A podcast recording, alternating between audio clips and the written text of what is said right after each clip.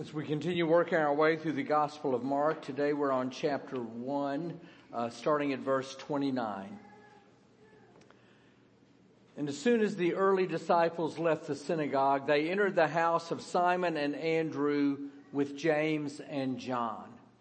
Now Simon's mother-in-law was in bed with a fever, and they told Jesus about her at once he came and took her by the hand and lifted her up. Then the fever left her and she began to serve them. That evening at sundown, they brought to Jesus all who were sick or possessed with demons. And the whole city was gathered around the door. And he cured many who were sick with various diseases and cast out many demons. And he would not permit the demons to speak because they knew him. In the morning, while it was still very dark, Jesus got up and went out to a deserted place, and there he prayed. And Simon and his companions hunted for him. When they found him, they said to him, Everyone is searching for you. And he answered, Let us go on to the neighboring towns so that I may proclaim the message there also, for that is what I came out to do. And he went throughout Galilee, proclaiming the message in their synagogues and casting out demons. This is the word of the Lord.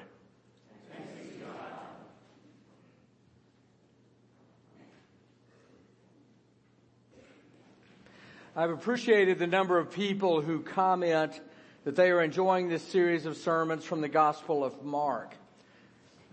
I've gotten a lot out of preaching them as well, which is one of the things I enjoy about preaching a sermon series. We have two more sermons at the outset of Mark before we move over to the Gospel of John for Lent and Easter. When we return to Mark in early June, we will remain with this gospel, with Mark's gospel, for virtually the remainder of the year. But even in these next two sermons from Mark, they will be separated by time.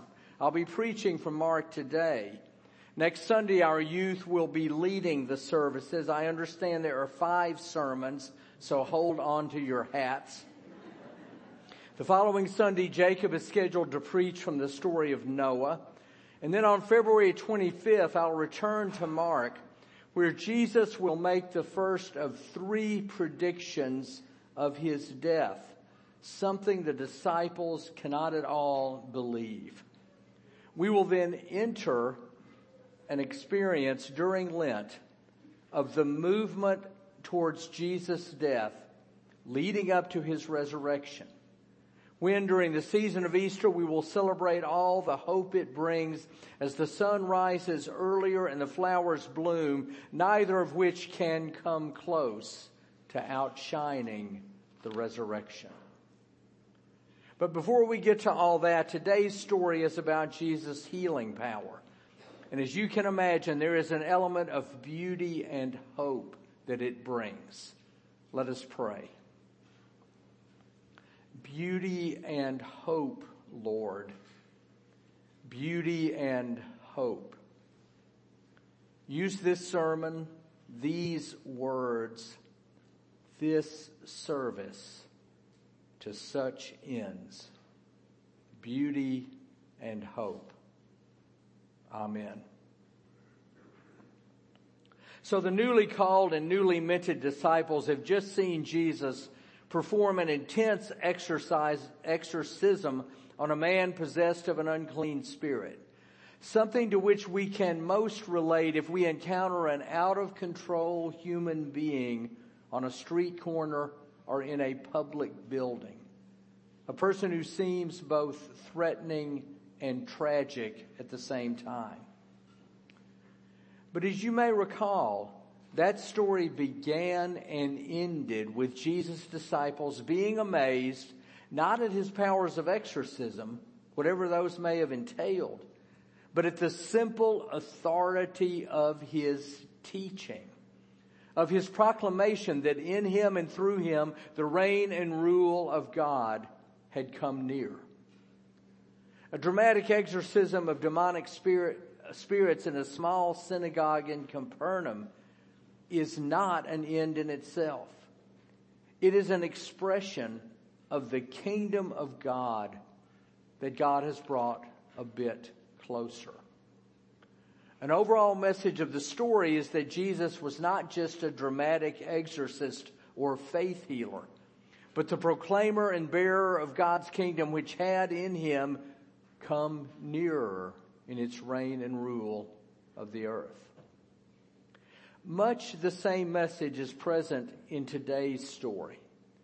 Fresh from standing by and witnessing exorcism and proclamation on the part of Jesus, the disciples enter the home of two brothers, Andrew and Simon, the first and second disciples that Jesus had called. Because Jesus and his disciples travel around the countryside from village to village, we often don't think of them as having such common experiences or accoutrements like spouses and homes and yards and trees. But Simon and Andrew own a home, and at least Simon is married, for he has a mother-in-law who is ill and recuperating at the home that he and Andrew own. Mark narrates that Simon's mother-in-law has a fever. It is serious enough that she is bedridden, but Mark goes into no more detail about her condition than that. When Jesus and his disciples enter the house, someone calls Jesus' attention to the woman at once. Jesus approaches the woman, takes her by the hand, lifts her up the fever leaves her and she begins to serve them. Now I want us to stop and take notice of this sentence for a while. Simon's mother-in-law moves from being bedridden to being healed to serving. We don't know the physiology of her healing. And we might stereotypically assume that once she is well, she gets up and starts cleaning the house and making dinner for the two men who have joined her two male relatives with whom she is living or recuperating. But the word serving in this sentence involves much more than the hospitality of sharing food. It is the same word used to describe what angels were doing to Jesus after he survived the famishment of, famishment of temptation for 40 days in the wilderness. It is a word of spiritual and existential blessing, of life in the midst of the threat of death. There is something about the woman's serving that transcends normal acts of hospitality and kindness. It has a holy, transformative, even angelic character to it. It is, in the best sense of the word, emissarial from God. But notice she is only able to do such serving after she is healed. There are times in our lives when we are slowed down by illness or injury or aging or grief. There are times in our lives when surgery and recuperation are the orders of the day. There are times in our lives when we are simply tired. There are times in our lives when we need to heal mentally, physically, spiritually, emotionally. There are times in our lives when our families need to heal and we need to heal as part of them. This one sentence in this story is a picture of how it can work when the fever left her she began to serve them. It is not until whatever fever is holding us back and forcing us to the sidelines leaves us that we can be of much good serving.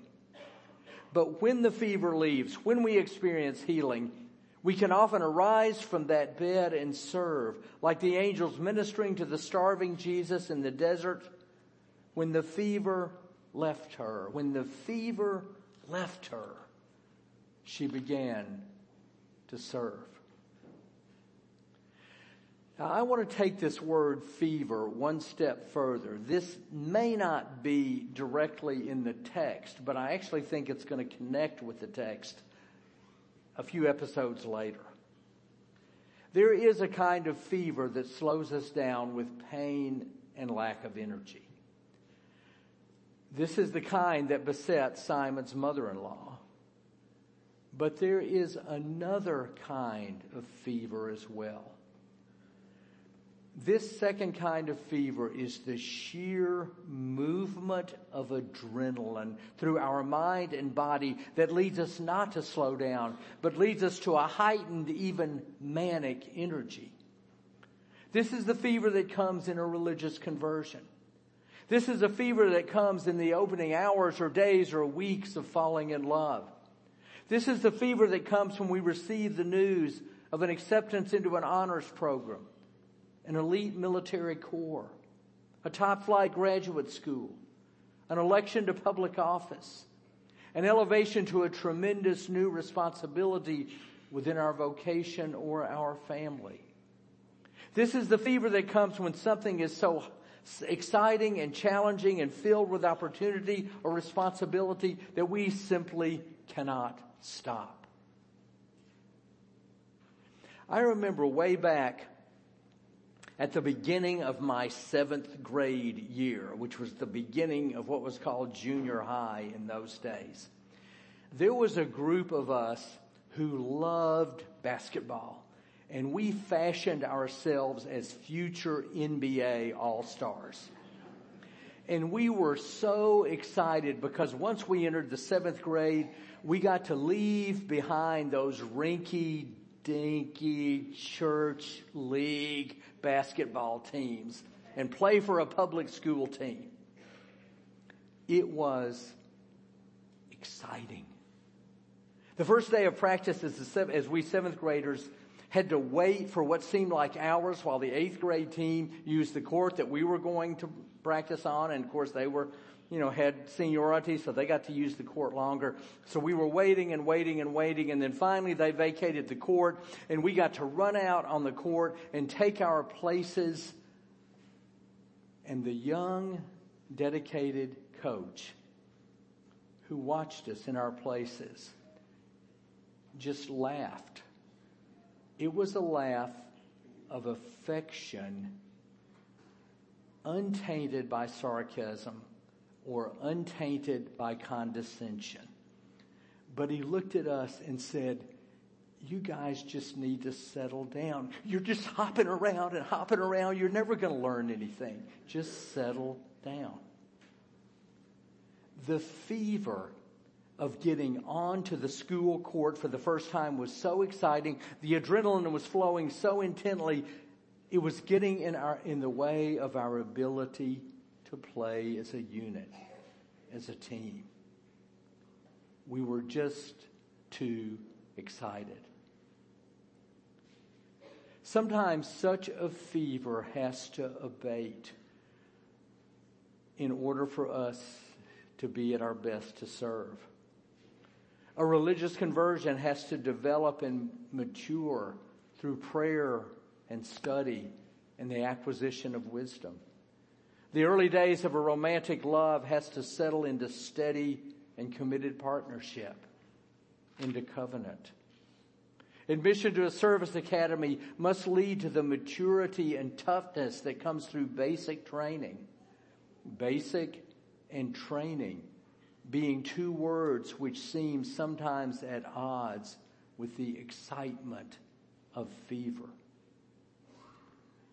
The wife of the coach who calmed us down in that seventh grade greeted me in line at my mother's funeral five years ago. She said that the coach sends his greetings, but he couldn't attend because he had practice that day. He was still coaching in his 80s.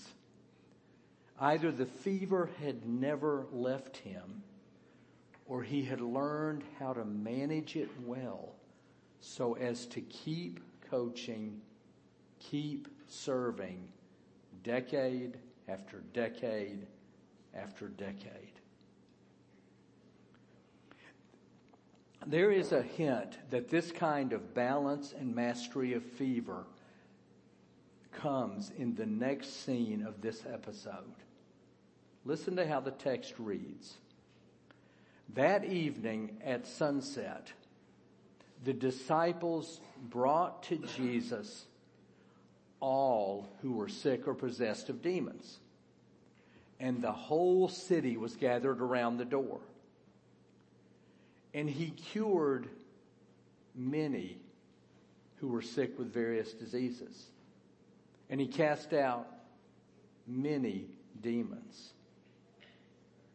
Notice the contrast all who were sick and brought to Jesus. The whole city stood at the door, but Jesus cured many. Many demons were cast out. Many is never all. Some who were ill were not cured. Some demons were still left to roam the room and dominate the lives of those whose spirits they entered. It is one of the mysteries and perhaps even one of the tragedies of our faith that not everyone is healed. Not everyone who even comes to within speaking or touching of Jesus is cured of their maladies. Neither is every evil spirit contained. The fact that healing is selective, impartial, uneven can be a theological and intellectual problem for many of us. But when it is we who are not healed, when it is someone we love, when it is someone we admire and in whom we place our hopes who doesn't receive the healing, then it's personal. And that's a matter of faith, a challenge to faith, even the precipitation of a crisis in faith. I have come all the way to this house and now we're headed home unhealed. Why?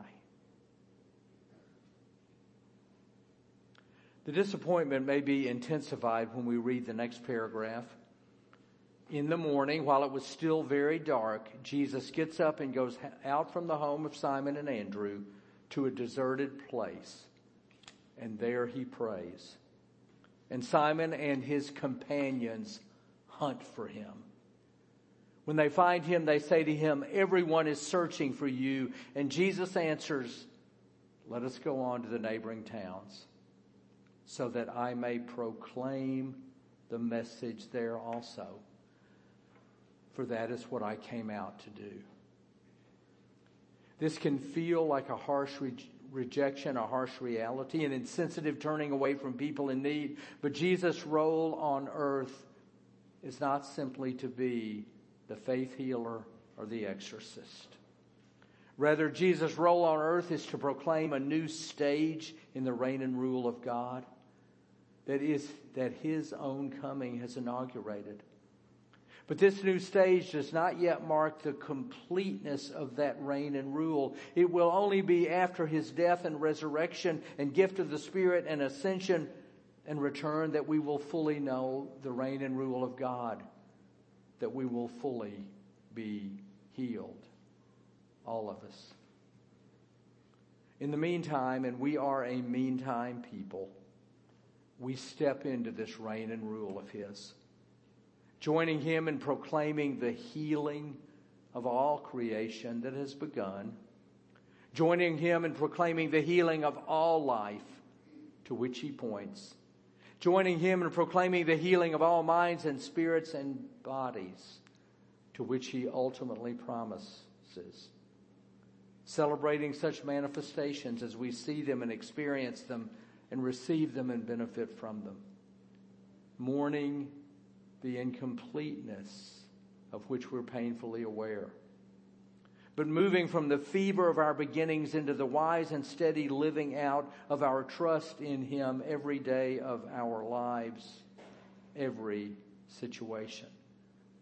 Knowing that we are part of something much larger than ourselves and much more significant than even simply our day and time on earth. Trusting all the time that His reign and rule will come to full fruition in God's own time, in God's own way, in God's own day. And trusting that we will experience the joy of being part of it along the way in the healings and glimpses of healing that come our way. And even in those times when healings remain hidden or distant, or as we see them only in people we love, whom God must bring into the heavens in order to heal, rather than heal in this life on earth. Like Simon's mother in law, when the fever breaks, be it disease or be it adrenaline, we shall arise and we shall serve.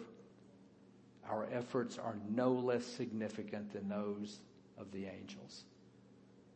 Amen.